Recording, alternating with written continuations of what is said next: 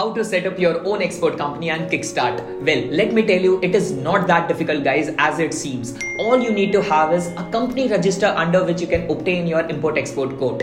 After this, you can go for two licenses issues, namely EXIM and RCMC, which are export import license and registration cum membership certificate respectively.